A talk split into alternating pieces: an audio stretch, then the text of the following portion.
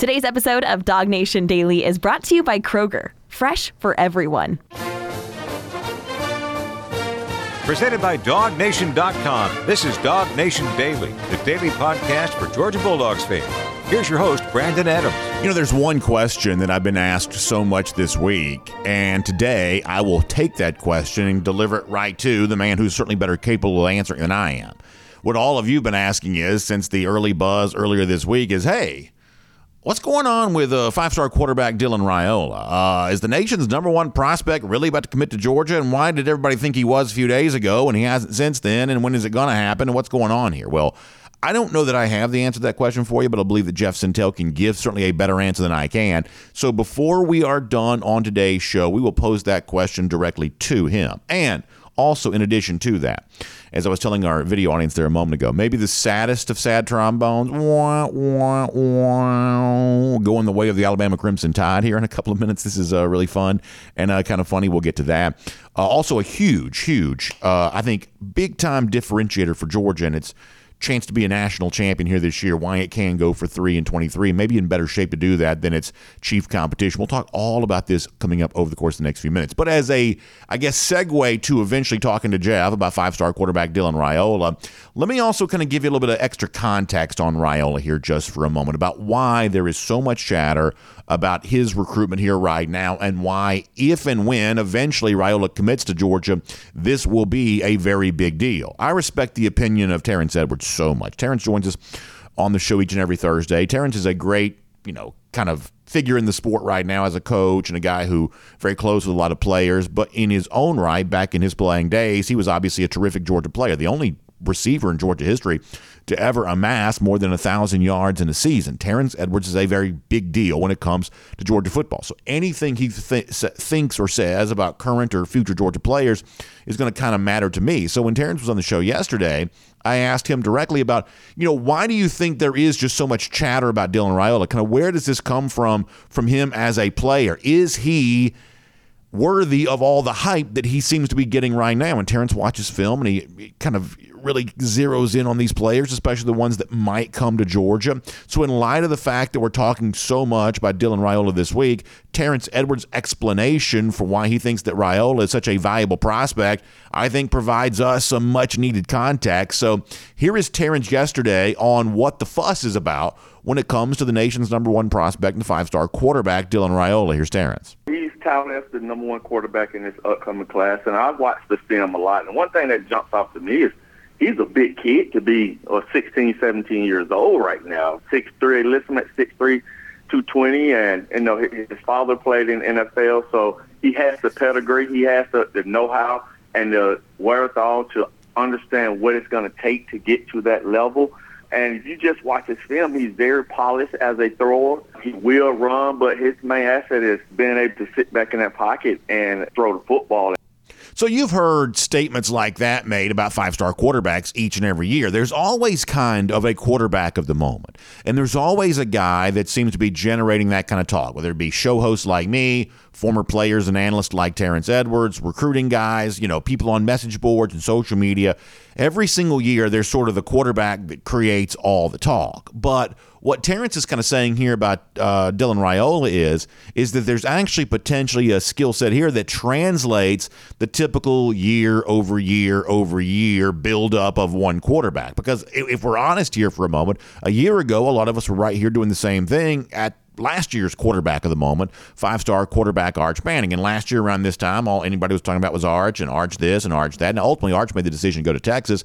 But one way or another, there was still a lot of in interest in the overall skill set of Arch Manning. But when Terrence Edwards says he compares Manning last year, who was getting all this buzz, to Raiola, the guy getting all this buzz this year, Terrence says that he actually likes Dylan Raiola better. This is Terrence Edwards once again from yesterday. There's no disrespect to anyone, but I'm glad that we didn't take a quarterback in this cycle in the 23 class uh, because I like this quarterback better than the one that we went after last year. He has a lot to like. He has a lot of the intangibles that you're looking for as a quarterback, and I'm happy and hopefully he comes to Georgia. Now, hold on now. You know I'm not going to let that go. So you think Dylan's a better prospect than Arch Manning? Yes. Yes, I do. So, as a show host, obviously, I'm going to latch on to the really good hot take. Dylan Raiola better than Arch Manning. That's the kind of thing you can sell a podcast with right there. I mean, let's just be honest here. We're in the uh, clicks business, and that's pretty good for clicks. When you get that kind of strong opinion, strong hot take from Terrence Edwards, that, that Dylan Raiola, he believes a better prospect now than Arch Manning was a uh, year ago. I just think that's a, an interesting statement. And the way in which Terrence describes that there of the idea of, as it turns out, now Terrence, who's obviously uh, going to cheer for his alma mater and uh, be a Georgia fan in addition to being a former Georgia player, as it turns out, Terrence says, I'm actually glad that Georgia didn't get Arch Manning a year ago because if getting Arch Manning a year ago had hurt Georgia's chances of getting five star quarterback Dylan Raiola right now, that actually would be a bad thing. Now, Arch is not a bad player, but it would be a bad thing not to be in play for Raiola right now and getting Manning and disqualifying you from getting a chance to get Raiola. Terrence so that would have been a net negative for the Georgia program. Boy, that's a fascinating statement. So since you make such a bold claim there, and since you know Terrence laid it out so clearly, I wanted to find out from him on yesterday's show a little bit more about well, why is Raiola better than Arch? You know, where does this come from? What is this about? Once again, Terrence was very articulate in kind of explaining the value that he sees in Raiola in comparison to the value that was perceived to be seen in Arch Manning a year ago. Terrence Edwards one more time. Uh, after watching Arch film last year, he, he it just never jumped off the page for me. He, his, his skill set uh, just didn't, for me. It just didn't say number one quarterback in the country last year. Uh, my number one quarterback in the country is, is Nico that went to Okay. Tennessee. Okay. You saw the, you saw the arm strength, you saw the arm talent. Um, I just did not see, and no disrespect to anyone, this is just my opinion. If it's, I don't think if his last name was Manning, I don't think he would have been the number one quarterback in the country last. So you can't lay it out any more clearly than that. Terrence Edwards certainly does so. He likes Dylan Raiola more than any quarterback in the class this year and better than the famed Arch Manning from a year ago. And that's obviously who Georgia right now is fighting to win the recruitment with. And some folks were on guard for that to happen this week. Looks like as of now it might not happen. The worst luck in the world for me if it would happen next week while I'm on the cruise. Although as a Georgia fan, I'll be glad if uh, commits whenever he does. But selfishly speaking, I sort of hope it doesn't occur while we're on the DawgNation cruise because I want to be here to talk to you about all of that. But listen, you'll take it as it goes, uh, one way or another. But if and when it does happen, Terrence Edwards kind of lays out there just how valuable a prospect that Georgia is getting when it comes to five star Dylan Raiola, if it does indeed get him. But that's not all. I, I want to invite you to go back and fully listen to the interview yourself because the other thing that Terrence points out here, and when Jeff joins us a little bit later on, we're going to talk certainly more about this too, is it seems obvious right now that, as happens a lot in recruiting, that the presence of the big time quarterback in the class, if Raiola is eventually that guy for UGA, that's also going to have tremendous coattails. And also going to bring a lot of wide receivers in the conversation with Georgia that otherwise we're led to believe they probably wouldn't be in the conversation with. You know, Georgia recruits the elite five stars at virtually every single position, but the wide receiver spot has been that place yet where Georgia kind of hasn't quite broken through it the same way. Now, I think Bryan McClendon, who's here now, and, you know, guys who've been here before, I think they were doing a good job bringing in wide receivers who've been able to contribute and help Georgia obviously win the last two national championships. So clearly things aren't broken uh, around here at UGA necessarily at any position group. But in terms of the level of talent that comes in at, say, like linebacker or defensive back or defensive line or certainly tight end, uh, offensive line, maybe the wide receiver spot hasn't quite matched that same level of success. But as Terrence Edwards said on yesterday's show, if Dylan Raiola comes, that could change. And all of a sudden, you know, the name that Terrence mentioned specifically on the show yesterday was Ryan Wingo, five star out of uh, St. Louis. That's a guy who's had plenty of online chatter this week, being far more connected to UGA than you might typically expect a five star receiver like that to be. And you're left to assume that Dylan Raiola is kind of the genesis of all of this. When Jeff's here with us later on, we'll ask Jeff how real that is with a with a Ryan Wingo or other elite wide receivers that may be giving Georgia that second look that they maybe haven't always given Georgia in the past. That is the value of a five star quarterback, but not just any five star quarterback. The five star quarterback who could be arguably the very best player in the country, regardless of position, and better this year than a very famous last name was a year ago in Arch Manning. That is what Terrence Edwards says. Who am I to argue with him? He is certainly a former UGA great and an expert on this subject matter. So maybe it's not going to happen this week. Maybe it will happen next week when we're on the DawgNation cruise, which I sort of hope is not true. but one way or another, I'll just be glad as a Georgia fan if and when it does happen because it sounds like Dylan Raiola is quite a special quarterback prospect, and he could draw a lot of interest from quite a few special wide receiver prospects who want to play with a guy like this. My name's Brandon Adams, and this is DawgNation Daily, the daily podcast for Georgia Bulldogs fans, presented today by Kroger. And happy to have you with us. No matter how you get to us today, live on video. Normally it's 9:45 for our first and 15 at DawgNation.com, the DawgNation app. We had some technical difficulties today.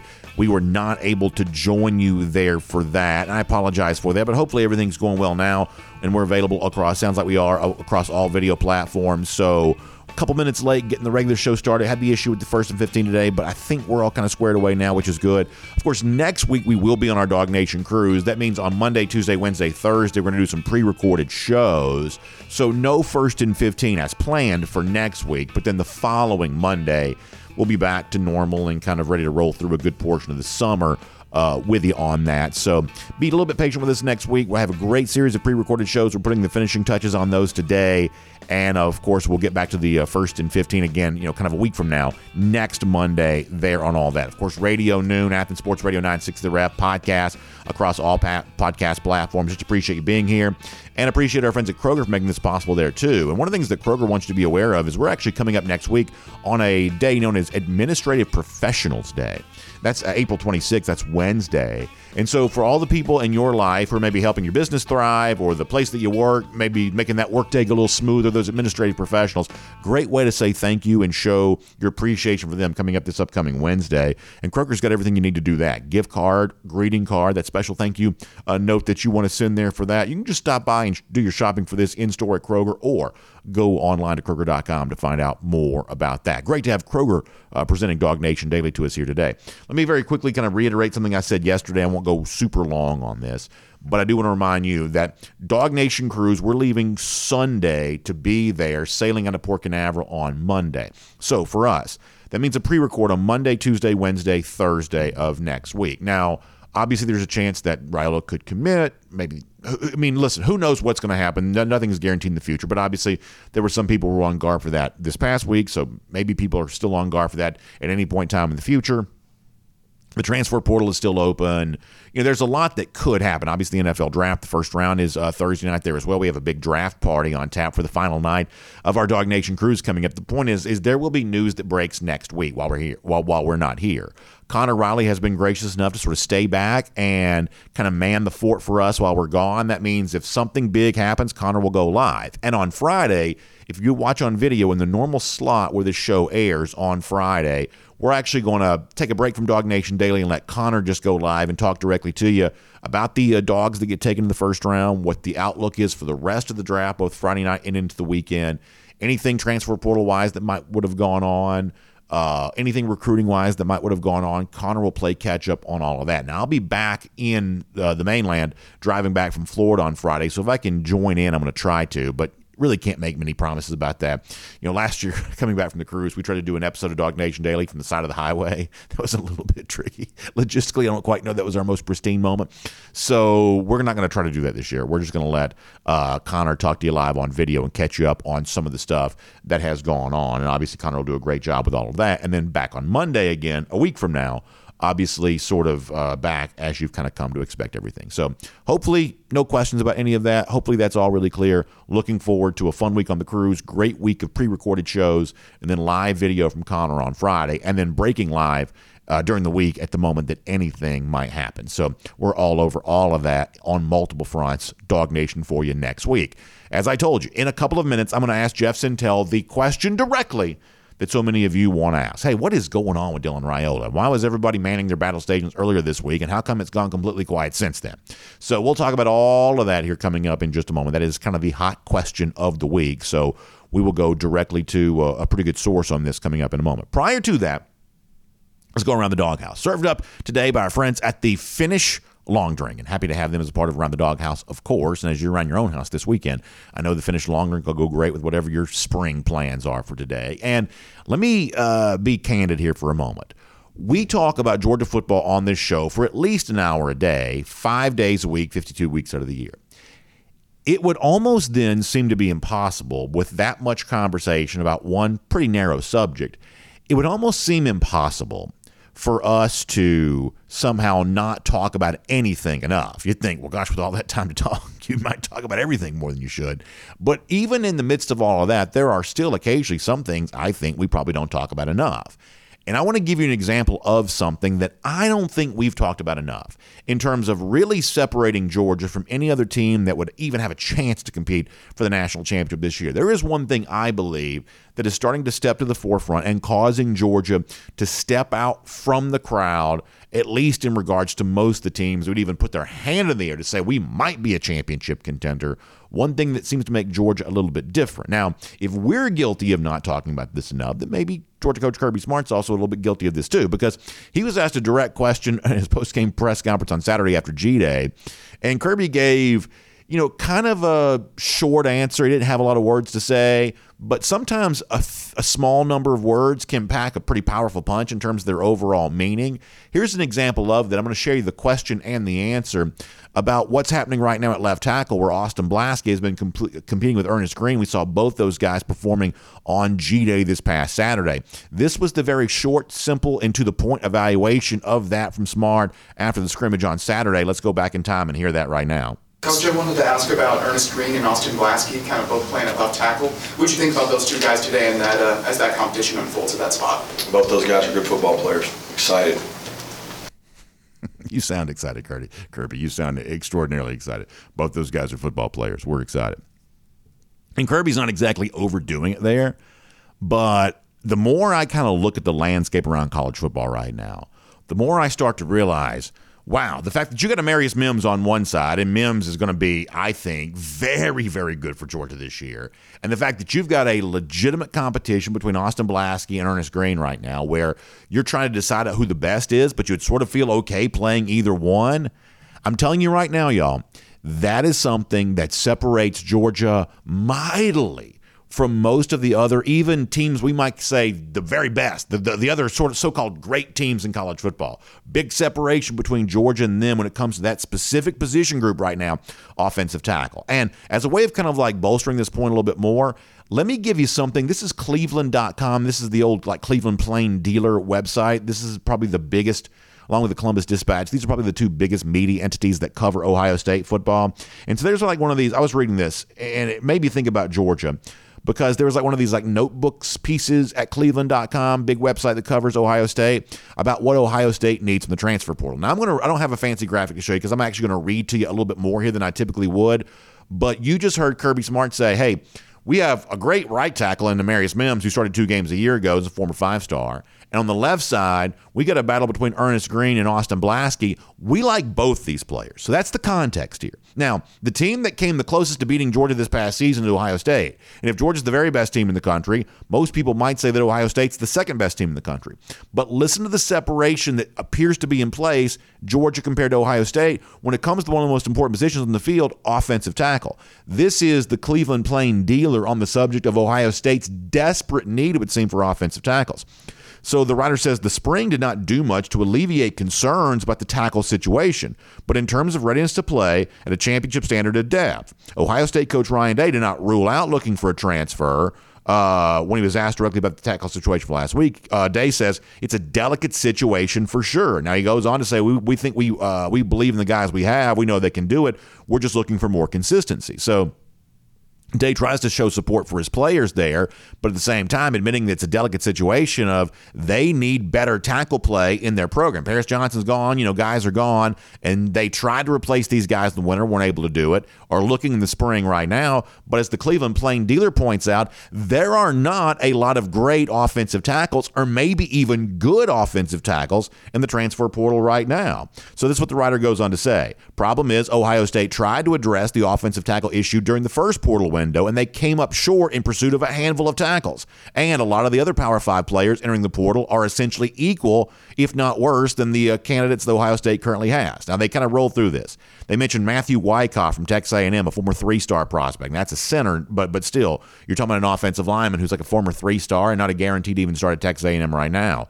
Courtland Ford from USC, also a former three star prospect who actually lost his starting job at USC. Jimmy Christ from uh, Penn State's there as well, also a former three star prospect who was a third string guy for Penn State during the spring game. So these are not immediate plug and play starters, the Cleveland Plain dealer is saying about Ohio State's need for an offensive tackle and guys that weren't even guarantees to start on the offensive line for their old school and not exactly elite recruits. These aren't the kind of guys that can, can immediately step on the field for Ohio State. Then they mentioned a guy named Caleb Etienne from Oklahoma State. That was the the Cowboys starting left tackle a year ago, but his uh, Pro Football Focus grade last season, if you take that seriously at all, was just 51. Whereas Ohio State's you know guys a year ago were at least all 75. They said so. The point that the Cleveland Plain Dealer is pointing out here is is that Ohio State has a desperate need for offensive tackles. Ryan Day doesn't deny that, even as he kind of tries to talk up the players that he currently has because he wants their confidence level to stay somewhat high. But in pretty well researched form, there, they go through the players that are currently available in the transfer portal. It's three star this, three star that, three star that, below average guy from Oklahoma State, with all due respect. Those are not the kind of guys that Ohio State can turn to and say, okay, come here and immediately make us better all the more reason that Georgia right now has at least three offensive tackles. I believe they'd be okay with playing. And Monroe Freeling's potential emergence, if that continues to happen, that could give Georgia four offensive tackles, which is something Kirby Smart says that he wants. But right now, you're talking about Georgia's hope of finding four offensive tackles capable to play, where a team like Ohio State's hoping to find two. And you got to have two on the field. Ohio State's not even sure they have that.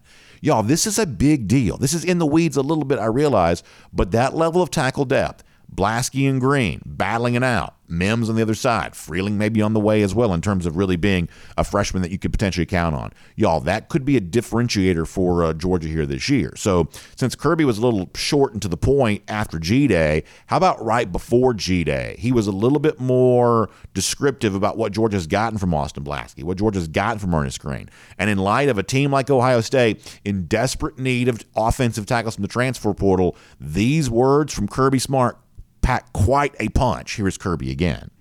Uh, they're both doing a good job. They're competing hard. They're rotating in there. Uh, they both are uh, exceptional kids. They're great kids to be around. They both practice really hard. They're both extremely physical.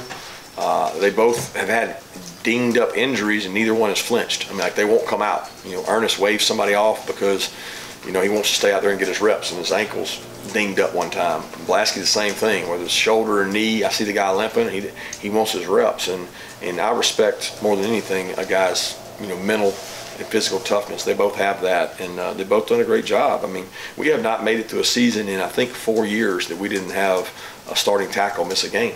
So it tells me you better have three tackles, um, and we're trying really hard to develop three to four tackles.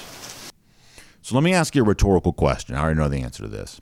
Who would you rather be right now? Georgia trying to figure out how good its third and fourth offensive tackle are, or a team like Ohio State trying to find two capable starters and maybe having to take a flyer on a guy who wasn't even a good performer for a team that's at a level far below what the Buckeyes are. Y'all, that's a big difference right now. That matters. And Austin Blaske's emergence to compete with a guy like Earnest Greene, who was obviously a much higher rated recruit, this speaks to some depth that Georgia has right now. Georgia has more of that at offensive tackle than almost any other program in the country. I think Alabama's got good tackles this year, but but there are a lot of programs that would like to be good that look at their offensive tackle situation and they go, "Yikes." Right now, Georgia's just simply trying to decide, okay, we've got at least 3, do we have 4 and who are the two best? That is a very envious position to be in. One of the reasons why Georgia's won the last two national championships and is the prohibitive favorite to go for three and 23 here as well. And that is around the doghouse. It's served up today by our friends at the Finnish Long Drink. So we're getting ready to enjoy a great week next week, but you can have your own great week, great weekend, anything that goes on this time of year when you enjoy yourself some Finnish Long Drink. I'm telling you right now, if you haven't tried this before, it is great this time of year when you're out at a golf course, when you're going to be at the swimming pool here really soon, or just sort of hanging out with friends on your front porch, your back deck, whatever you got going on there. Whether you're trying the long drink cranberry, the long drink strong, which is 8.5% alcohol by volume, the long drink zero, that's no carbs, no sugar. You want to look good in a bathing suit here this summer.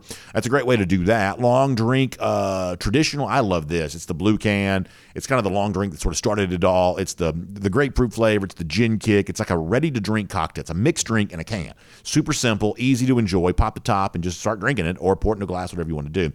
That is what the Finnish long drink can do for you. And if you've heard me talk about it, but you're not sure where to pick some up, if you go to thelongdrink.com, if you'll put in your zip code, you'll be able to find out uh, where you can find some Finnish long drink today. We love having the Finnish long drink as a part of Around the Doghouse. And we love having all of you here today on DawgNation Daily, presented by Kroger as well. I told you this before. Before we're done, quite possibly a little bit of reason to laugh at Alabama. Well, we'll take any chance we can get at that. Uh, we'll do some of that today. There's also a couple of interesting spring games, speaking of the Crimson Tide, on tap for this weekend as well. We'll talk to you a little bit about that, and we'll get ready to wrap up our last live show for a few days here before it's cruise week next week. But for now, on everything related to UGA recruiting. What exactly did go down with Dylan Raiola this week? If Raiola does eventually commit, what kind of wide receiver talent might he bring with him? And is there reason to justify all the buzz that seems to be in place? We will cover all of that right now with Jeff Sentell here today on DawgNation Daily, presented by Kroger. From Athens and across the SEC or wherever the recruiting trail may lead, here's a DawgNation.com insider. We'll say hello to Jeff Sentell here on a Friday, DawgNation Daily presented by Kroger. And I'll also get a chance to say hello to Jeff Sentell in person here this weekend, too, as we prepare to board Independence of the Seas for the second ever cruise with DawgNation. Can't wait for that. I'm so excited about that. And so, uh, ready to get rolling with that in a couple of days. But of course, business to take care of before we get there. And Jeff, we were manning battle stations earlier this week. At least it seemed like we were. And Georgia fans everywhere were all abuzz about the possible commitment we thought from five-star quarterback Dylan Raiola. You did not have to look very far on the internet to find somebody who thought they knew somebody who knew somebody who knew somebody who would tell you something about this. Uh, internet seemed pretty convinced about this at one point in time. There was the famous online chatter, as I've talked to you about before. Well, thus far, it's been kind of quiet on that front. So the one question I keep being asked is, "Hey, BA, what happened with all this? We are talking about this, you know, hot and heavy earlier, and it's kind of gone quiet since then." And so, let me go directly to you on this. What did happen a little earlier this week, and how come it's gone quiet now? Well, Brandon, hey, good morning, everybody. Uh, I think Brandon, I, guess we just got to rewind things things a little bit. You know, this was never, uh, you know, like I've had people reach out and they're like, "Man, this is the longest thing ever." You know, some people are like, "This is like trying to select a pope," or "This is like Survivor Part 97" or something like.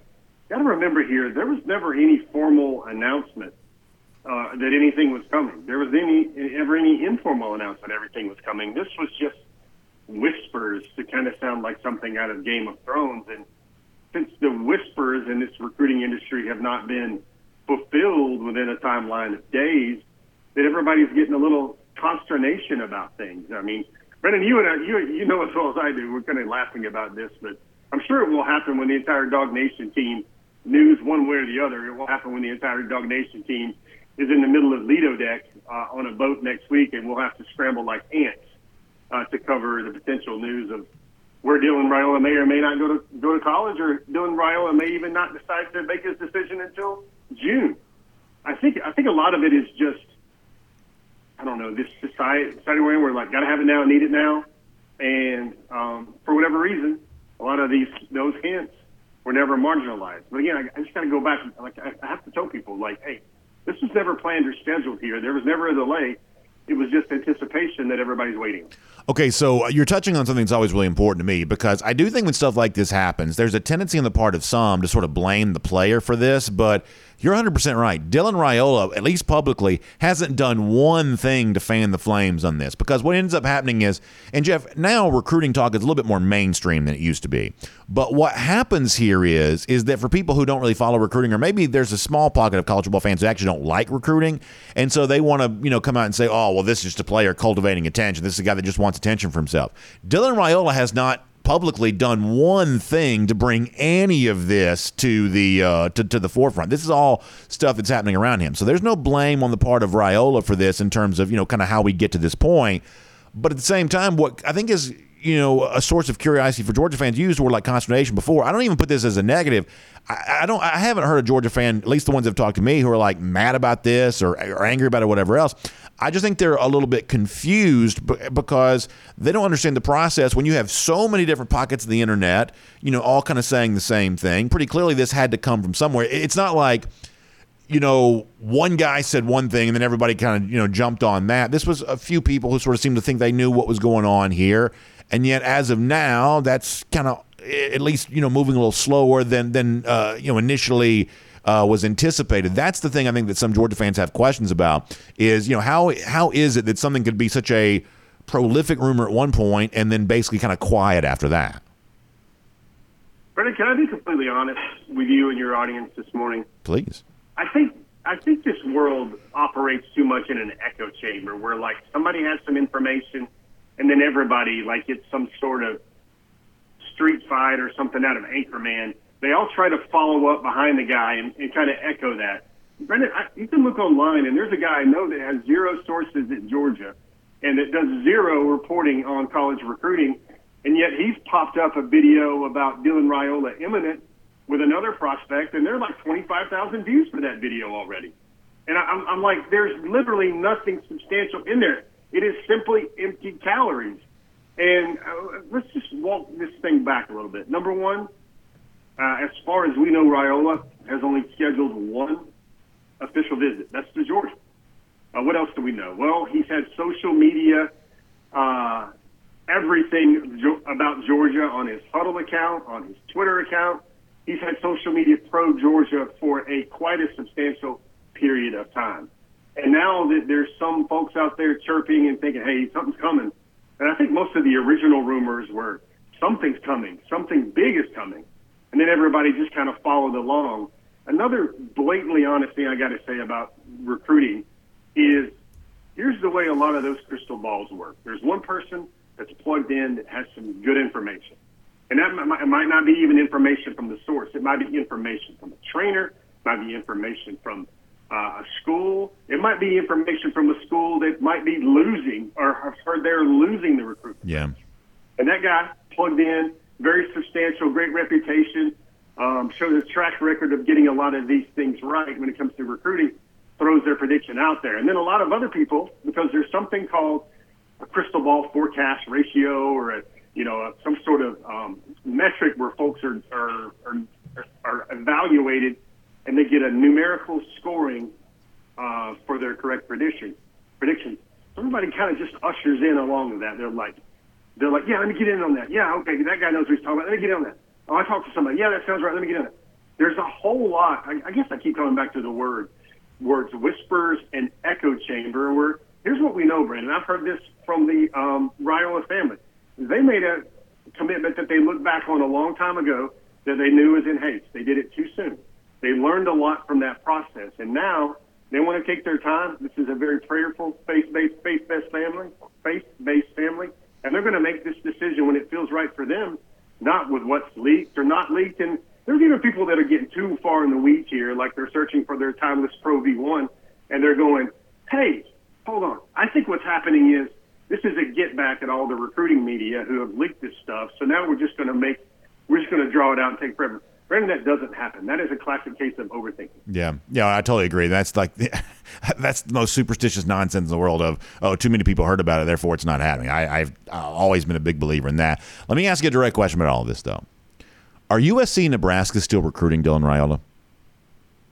Probably. I'm sure they're going to keep trying to. I mean, the definition of recruiting is different. It's have they moved on? Do they keep the fires burning? Uh, I know that the Georgia Bulldogs continue to recruit Dylan Raiola. I know that the peer, the, the, the potential peer commitments in Georgia's class continue to recruit Dylan Raiola because um, we, we we walked it through them before the hedges this week, Brennan. I just tried to work on something substantial, and here's what I know. Here's what if Dylan Raiola did choose Georgia, there would be a lot of dudes in the 2024 class specifically on the offensive side of the ball, but not limited to the offensive side, that would want to play for Georgia when they get a major, um, major type of foundational cornerstone class piece like a five star quarterback. And we'll definitely get to that before we're done. I can promise you that. But my reason for asking that question is, is that I guess what I think a lot of folks are trying to wrestle with now is is the only open question around Raiola when he will announce, or is there still obviously understanding that there's you know you never say never in recruiting or anything like that but is there any other open question about Raiola other than when he'll actually make this announcement and go public? Well here's another thing that i feel is misinformation too brandon. Um, and to answer your question is there anything left? I don't know if there's anything left. People jump into this um, situation where um, the, the, here's the one rumor I'd like to try and debunk is okay, everybody's just changing their NIL or their NIL offers are changing or they're coming back and they're gathering more all the King's courses and all the King's men in the coffers. I don't feel it's working like that, Brandon, that, that way at all. I mean, th- this young man looks like this is what he did. He decommitted.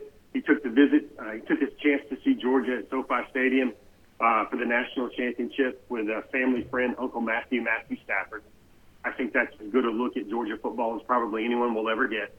Um, he visited USC, but he's got a quarterback trainer out there at USC. So you can't look at every visit he's taken to USC as he's going out there just to see USC. Nebraska has family. Nebraska really wants him really bad. He's visited Nebraska. It looked like he took a lot of visits, a lot, I say a couple, uh, in order to really bring a lot of more exposure to the program and a lot of other big name recruits that wanted to travel with Nebraska to give Nebraska the chance to host those guys and give them a chance. You really only hear about those three um, schools. I think the main thing, if you're looking for what's the next item in the news cycle here with Dylan Raiola, would be still, is he schedule any more visits? Is he going to see anywhere else? Is he schedule any more officials? And here's a clue. If he schedules more officials, that's a key clue that you know what? He's not through looking and kicking the tires on his right decision. All right, I want to get to, as you mentioned a moment ago, who might be swayed by the Raiola decision because there's obviously some pretty interesting stuff out there about that this week too. Prior to that, let me do a couple of other things. First of all, for the good here, Georgia had a chance, I believe you'll end up saying the highest profile visitor for G Day this past Saturday was the five star athlete, KJ Bolden. I guess we believe he's a defensive back in college. He does it on both sides of the ball for Buford, and he is a dazzling prospect. Sounds like he was in Athens on Saturday. You also had a good profile of him uh, at DawgNation.com. We had some fun on the show this week with his. Uh, desire to play at a school that has a Raising Cane's. Obviously, uh, Georgia has that famous chicken restaurant, uh, sh- you know, just a short uh, hop away from campus there. But beyond that, how else did you find Mr. Bolden this week, and how big of a deal was it for Georgia to have Bolden in the building for a G Day this past Saturday? Brandon, I know I'm glad you found that interesting because I know you're breaking a rule about free plugs on your air. That's man. right. Yeah, that's but, right. Um, we don't typically give that away for free. But, uh, but you know, for me, I just thought it was funny because he told me this a while back, and oh, let's back up a second, guys. Um, I sat there and you know I try to write something about every key target for Georgia like a year before it's really to the finish line of their recruitment. And I, I, I stopped for a second, and I must have talked to KJ Bolden like I don't know 10, 15 times over the last two years maybe. And I, I thought I look back and I'm like, hold on a second. I've never written like I would say the starter kit or the foundational KJ Bolden story. So I looked and I'm like, okay, he's in a visit uh, experience uh, story, or he's in a this is about Will Muschamp story, or he's in a Fran Brown story, or he's in a yada yada yada story. But there was never really one specific KJ Bolden story. So I started gathering all of like my material from a lot of interviews, and I was like, I picked up that Raising Cane's thing, and you know, I'm sure somebody, I don't know if you did that, Brendan, but they started to look at all of his contenders in his top 12 or whatever, and they went, okay, Raising Cane's, yes, Raising Cane's, no. But I found it really funny that they're just now building or just built a Raising Cane's in Columbus, Ohio. Um, and I'm like, well, they, they're still going to be, they're still going to make his top five or top eight. Uh, KJ Bolden told me that he wants to get to his final five and his top five and set his official visits. Of course, now Brandon that's another story, man. I, I reached out to a lot of people over the country with my information pipeline, and I tried to see, do you really know what's going on with these unlimited visits? I had some people very plugged in tell me that it only starts for 2025. I had other people tell me that um, schools will still be capped at 56. I finally got clarification from the mighty from the mighty NCAA, and it felt like something was somebody was coming down with two tablets to talk to me about it when I when I when I linked up. But here's what we learned starts on July 1st and it's unlimited and it applies to the class of 2024. I said all that because when I started talking about KJ Bolden's officials, he can certainly take as many as he wants now, but he's wanting to cut down to a core group um, right around the end of this month, the first of May. I think he's in Louisville this weekend, uh, checking out things, and I guess it's better than him being in Alabama for their spring game from the Georgia side's perspective of it. But KJ, man, he's a guy fascinating, really. Uh, I, he, he, he could play either a receiver or a safety. Georgia wants him as a safety DB. He could be a corner at Georgia. If he went to Tennessee, Brandon, he'd be a wide receiver at Tennessee. Bolden told me if he went and play, played Ohio State, he knows for a fact, and he's had this conversation with Ryan Day, that they got too many dudes at receiver, too many dudes signed, too many dudes in 2023, too many dudes coming in 2024. So if he went to Ohio State, he would be a safety there. And somehow he's got a lot of love for Georgia after double-digit visits, Brandon. That Georgia has the nation's number one safety in some services in Peyton Woodyard, and the nation's number three safety in some services in Jalen Hayward committed. But that doesn't bother him one bit about coming and getting a chance to play in Athens if that's the right choice. All right, so let me ask you a, a question here because I've gotten some questions about this this week. So it's unlimited official visits for the players, but there is still a cap on the number of official visits that a program can host. Is that right?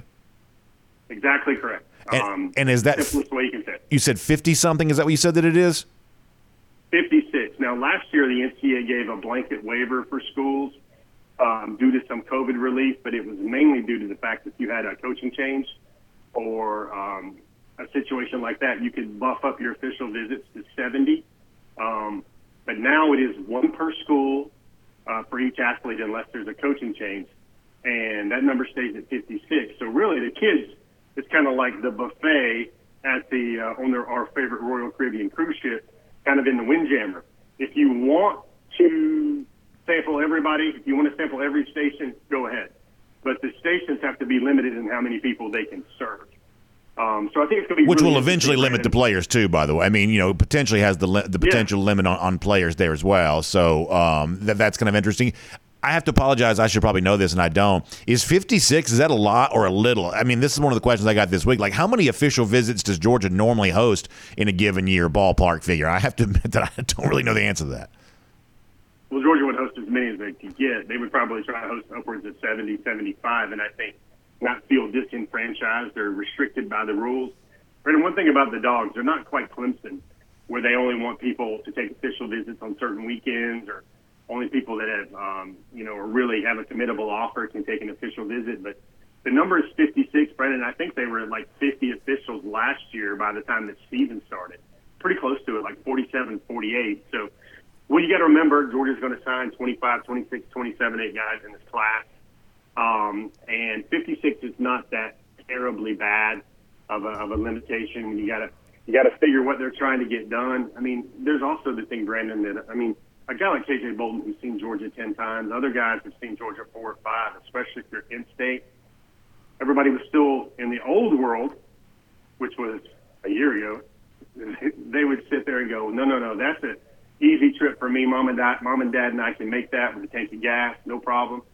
Um, let's save the officials for the Oregons, the Miamis, the time zone crossing trips. Well, now kids have a lot of flexibility to do a lot more more with that. But here's one thing that's going to happen, Brent, because every I think this was I said we've said it before in your program.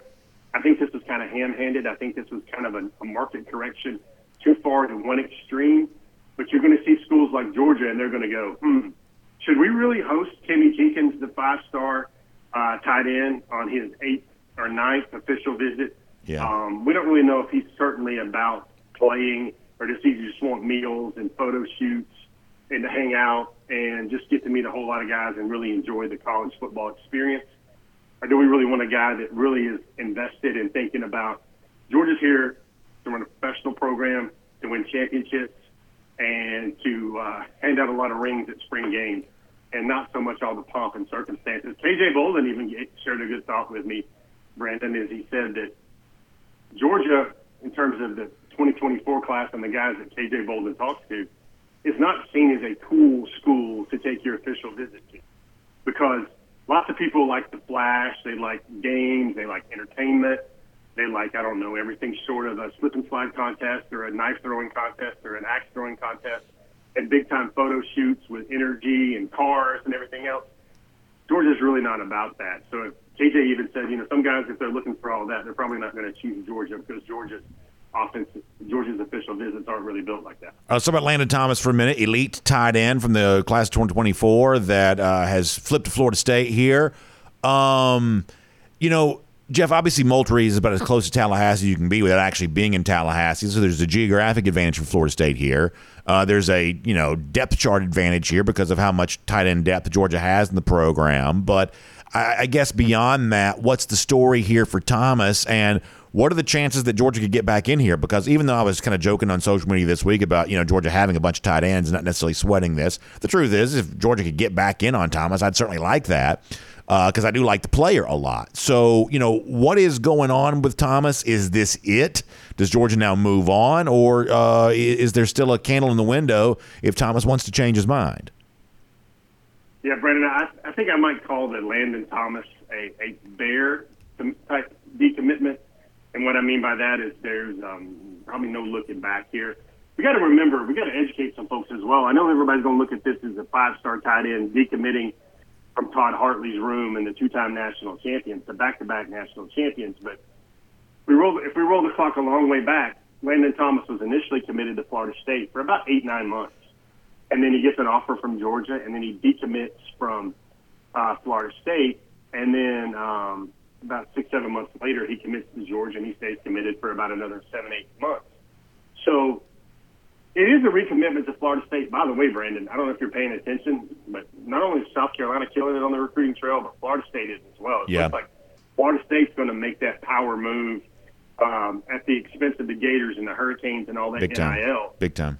There's a world. There's a world here where you know Cam Davis. I don't know if you saw that, but Cam Davis, who was entertaining some interest from Georgia, even though he'd been committed to Florida State for a long time, shut down his recruitment that's a five star running back that Georgia was expecting to stay in the game late with. They're trending for five star corner Charles Lester, a guy that visited Georgia often over the last year, and Georgia seems to feel what it was looking for at the cornerback spot.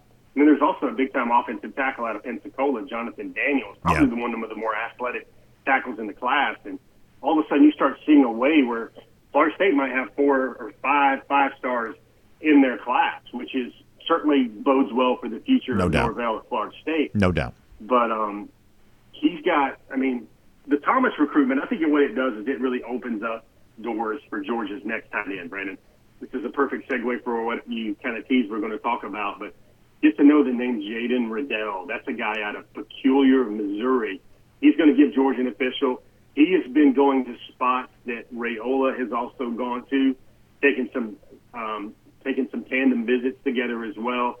Um, On3.com has him, has him as the nation's number one tight end. There's another tight end news just came out of the last couple of weeks. Colton Heinrich out of uh, Cardinal Gibbons in Fort Lauderdale. Speaking of official visits, he has established his official visit in May. Now that's a three-star tight end out of a, a program in Fort Lauderdale that Brandon throws the ball probably about every time they breathe down there. Um, so that's a guy that you sit there and here's another thing, Brandon. We talked about this on Before the Hedges. Georgia only offered like six tight ends in this class so far. One of those was Thomas.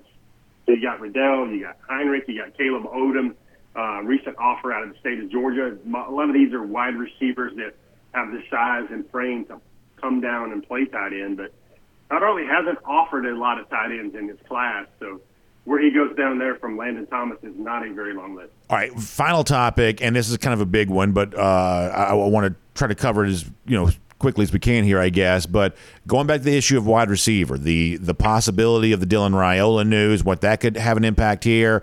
Obviously, also as relates to Landon Thomas, his high school teammate, Ny Carr, is Carr swayed by Thomas's decision at all?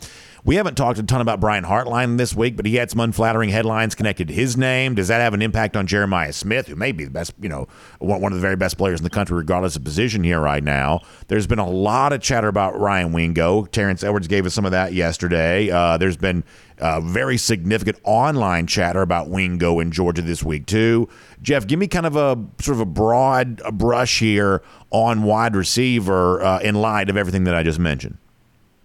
Yeah, there's a lot. Uh, I think you know Wingo's. I guess I place the place to start because it kind of fed the flames a little bit of the Dylan Raiola stuff we spoke about in the op- opening of our segment. In the opening of our segment, because there was some crystal balls for Wingo, and there was an official visit set for Wingo, and then everybody was like, "Okay, this is connected to Dylan, it's happening," and they're running through the aisles of their um, home, just waiting for news to drop. Wingo Brennan is a terrific receiver, and the only way I can simply say this is we're talking about a guy that has George Pickens type talent at receiver. Um, maybe even a little bit more. I would say Jeremiah Smith has more than George Pickens type talent at receiver, especially what they've shown so far throughout high school. And these are two guys that a name like Raiola will get you in the door with if you're Georgia.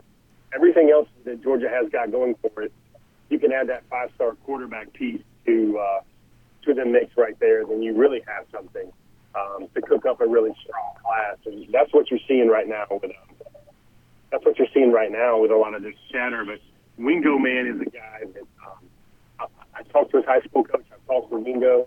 Those two guys are boys. They're really tight. They established. They want to take a lot of their officials together.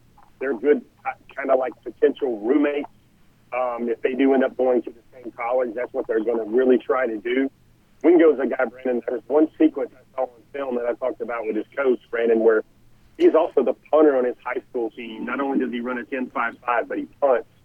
So he has one sequence where I think he runs for a first down on a fake punt, and then the next sequence he kicks a 43-yard punt, coffin corner, one yard line, and then the next sequence I think he throws a pass on another fake punt um, for a big gain and, that, and a big thir- big fourth down conversion. And you think about that when you've got a player that talented and you get the fourth down, that should not be the worry down.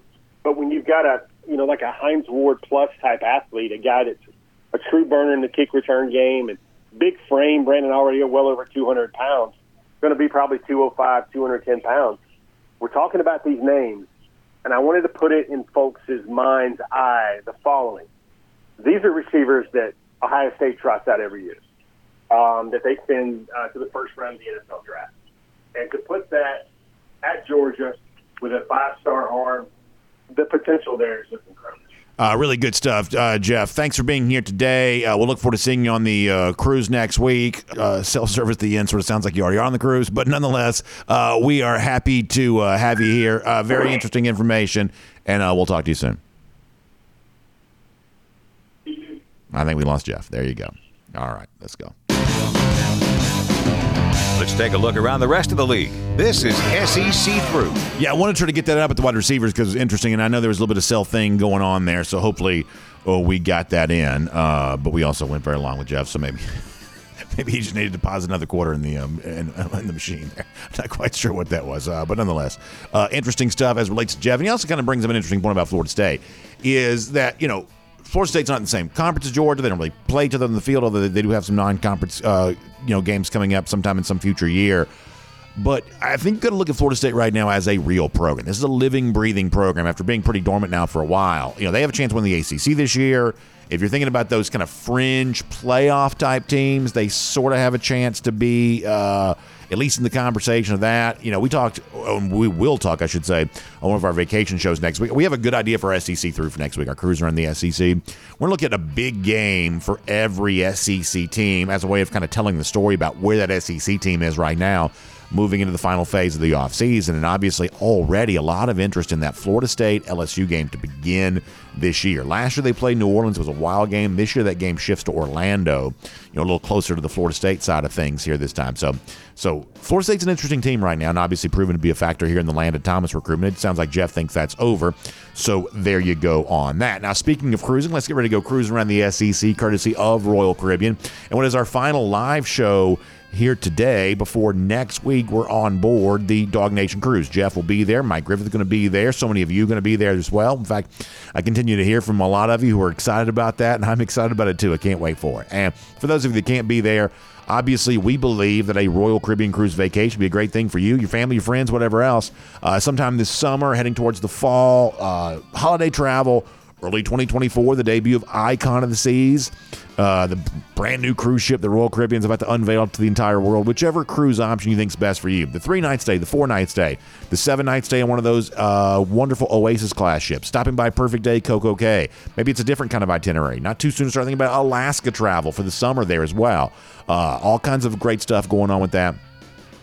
Our good friend Jessica Slater, travel agent specially selected for us by Royal Caribbean, can help you out with it all. 770 718 9147. That's 770 718 9147. She knows Royal Caribbean. She's going to be with us next week on board. Jessica's always a lot of fun to uh, travel with, and she is also uh, really fun to help you get your own travel squared away. So she's got a great website, royaldogs.com. She put that together for the DawgNation Cruise, but if you want to check out royaldogs.com, it can also get you in touch with her directly there as well if the phone number is hard to remember. So Jessica's great, terrific travel agent. We're going to have a great time on board Independence of the Seas next week, and you can have your own Royal Caribbean cruise that's just as fun for you. So talk to Jessica about that. She can help you out with all of that.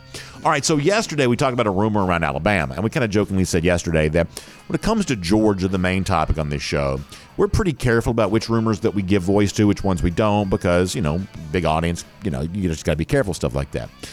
We are not quite as careful when it comes to like sort of spewing rumors about other programs. We're a little bit more free about what we talk about. But as it turns out, this rumor may have been true that there was some uh, chatter that uh, Tyler Van Dyke, uh, Miami quarterback, might be going to be coerced into the transfer portal and he might land at a place like Alabama. Now, what was funny to me is is that I always like rumors that are offshoots of other rumors. And what I had a couple people tell me was, hey, listen, don't be quite so sure that if Van Dyke enters the transfer portal, it's Alabama that'll actually outbid everybody for services. That There's a couple of SEC teams right now who may be so desperate for quarterback, they may actually come up and pony up and outbid Alabama for Van Dyke if he indeed does enter the transfer portal. But as it turns out, by appearances, that's all just meaningless conjecture and, and, and a moot point here at this uh, time because Miami, the program that Van Dyke plays for, put out a very interesting tweet. Van Dyke himself has retweeted this based on some reports that are also out there.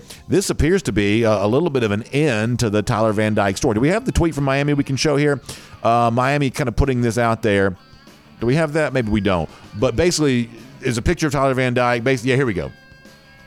So what Miami says is we're relentlessly working. We're all focused on 2023, which is kind of uh, all focused on 2023.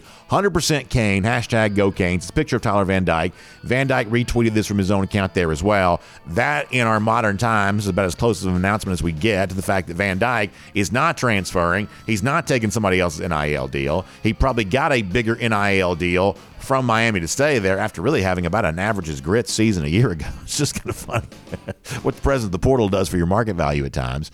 But nonetheless, after a day's worth of Tyler Van Dyke talk, Alabama fans talking themselves into Van Dyke as the second coming of Bryce Young or whatever else, all of a sudden Van Dyke has decided that he uh, is going to stay at Miami. So this coming like a day before the Alabama spring game, where now we can know for sure that Nick Saban knows he does not have a good quarterback on his roster, so much so that he's out there looking for another transfer quarterback. All of a sudden, now you really can go, wah, wah, wah. it does not work out so well for Alabama here. So, listen, if they went after Van Dyke, that probably means they're going to go after somebody else, I guess. But this also means convincing that guy to enter the transfer portal because of the guys currently in the portal I just don't know, you know, what you want here really, because there weren't big time quarterbacks there this winter. You've heard me say that now uh, many, many times. So Alabama, seemingly by appearances, tried to convince Van Dyke to enter the portal. I guess uh, tampering be damned, didn't work. So now maybe they'll try that with somebody else, but it's not exactly the most ringing endorsement of Milroe and Ty Simpson ahead of Saturday's Alabama spring game. And all of a sudden, man, this makes I have never wanted to watch a spring game so bad. I want to tune in to see how bad these two guys are. Now, the problem is I don't quite know if I have enough bandwidth to find like the dark web where this game is being streamed somewhere. You know, I'm not quite so sure that I can find the streaming internet, uh, you know, site that this uh, thing is on. No, no TV, of course for the Alabama spring game. Uh, but if we did tune in, I'm guessing we'd see Ty Simpson and Jalen Milroe not exactly looking the part. And Alabama fans are maybe hoping they're going to get Tyler Van Dyke, but now they are not. So we'll see where they turn after that. By the way, speaking of spring games, Alabama and also Colorado kind of on tap for tomorrow. And the Colorado thing is interesting here for me because you know, Deion Sanders, look, you can debate how good of a coach you think he's going to be eventually. I think at Colorado he has a chance to really win. I don't think they're going to do it immediately. I, I, think they'll be lucky to win four games this year. They may win five, but I don't believe they'll have a winning record. I don't believe they'll go to a bowl game. This is not that kind of team. Even with you know Shedeur quarterback and Travis Hunter and Cormani McClain, this is still you know three players like that are not changing the fortunes of a team that was about the worst team in the country a year ago. That overall, the first year expectations for Colorado are probably wildly too high. But in the long run, the sort of long term expectations for Colorado may not be quite high enough. That, that in terms of kind of building this into kind of a consistent winner, eight, nine games a year, you know, regular bowl appearances, good enough to get the attention of another job. Could I see Deion Sanders doing that? I absolutely could. Because the one thing that Deion is very good at doing, And y'all, this is part of the job. And Deion just sort of seemed to do it naturally. Wherever the coach, many of them anyway, bend over backwards to try to do this, and they still have a hard time succeeding. Deion is very good at cultivating attention. And I know that's not what football's supposed to be. It's supposed to be about X's and O's and getting out there and doing it on the field. But the truth is, in college football, attention is currency, and there's never enough of it to go around. And Deion gets a lot of it. Do you know how little people in Colorado have cared about college football for a long time? Since Bill McCartney was coach there, probably. it's been a long time since anyone has cared about Colorado Buffaloes football. And tomorrow, their spring game, my understanding is it's sold out. That's a little bit of an idea of the interest he's generating in a program that for a long time has had no interest whatsoever. This is the Pac 12. The Pac 12 in general doesn't have a lot of interest for its various league schools, but Deion's cultivating a lot of that. And y'all, that translates. It translates from another job. Certainly, if you can do that way out west where they just care a little bit less, down here in the South, you better believe Deion could potentially do that even more. So Deion is a natural at something that really matters. He's just a natural at generating attention for himself and generating attention for the team that he works for. And that's part of the job of a coach. And so, in addition to you know uh, the chance to also be a good coach in the field, being a good coach away from the field when it comes to the stuff like spring games and all the stuff that recruits and transfers and things like that pay attention to, Deion very very good at that. Now, let me say one more thing about the Alabama spring game on tap for tomorrow there as well. And this is, I guess, the closest I'm going to come at an attempt to be somewhat fair and balanced. While I do think the Alabama quarterback scenario is probably pretty ugly right now, I think if you do find a way to, you know, find enough internet somewhere to uh, watch this thing, um, you know, uh, dial up or whatever else this this thing's airing on, I do think that you're going to see a pretty talented Alabama defense, young defense, young guys ready to contribute, and some of this is going to probably sting a little bit. I mean.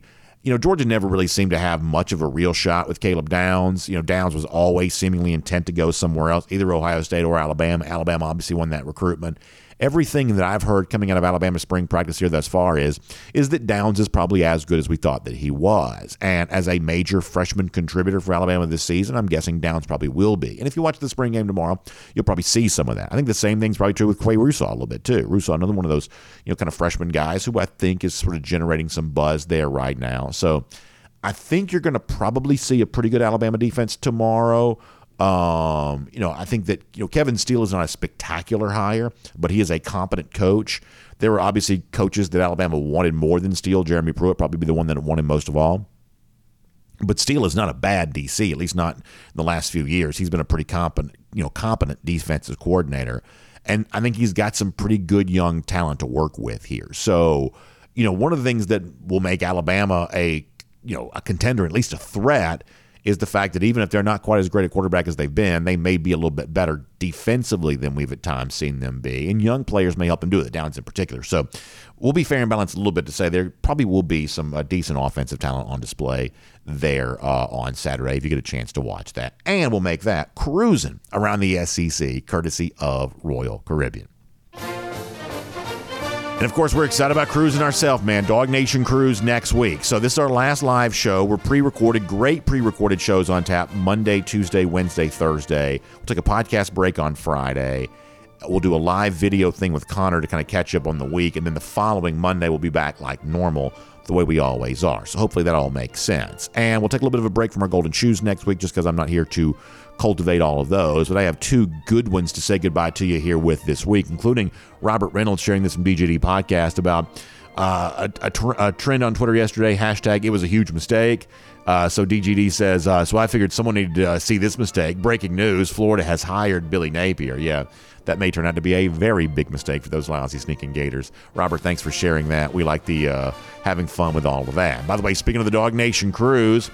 Uh, at Dog Cruiser on Twitter says that he missed the original release of the ASW Georgia Heartwood National Championship, just like I missed the first DawgNation Cruise. But this year, I'm going to get both. You see a nice collection of uh, bourbons there for uh, Mr. Dog Cruiser, and apparently having plans to be on the DawgNation Cruise with us next week. So we can't wait to see you. And for all of you going to be on board with us, can't wait to have you there. And maybe the rest of you can be there next time. But of course, for those of you who can't, we'll have great shows for you next week. We will see you then for that. And as we say goodbye to you today, lousy, stinking Gators, speaking to them, how about 190 days from now? Georgia back in Jacksonville, beating Florida again in what might be the final cocktail party, but whatever it is, we're going to enjoy it as Georgia gets another win against the Florida Gators. And then back here on Monday for DawgNation Daily presented by Kroger. We will talk to you then.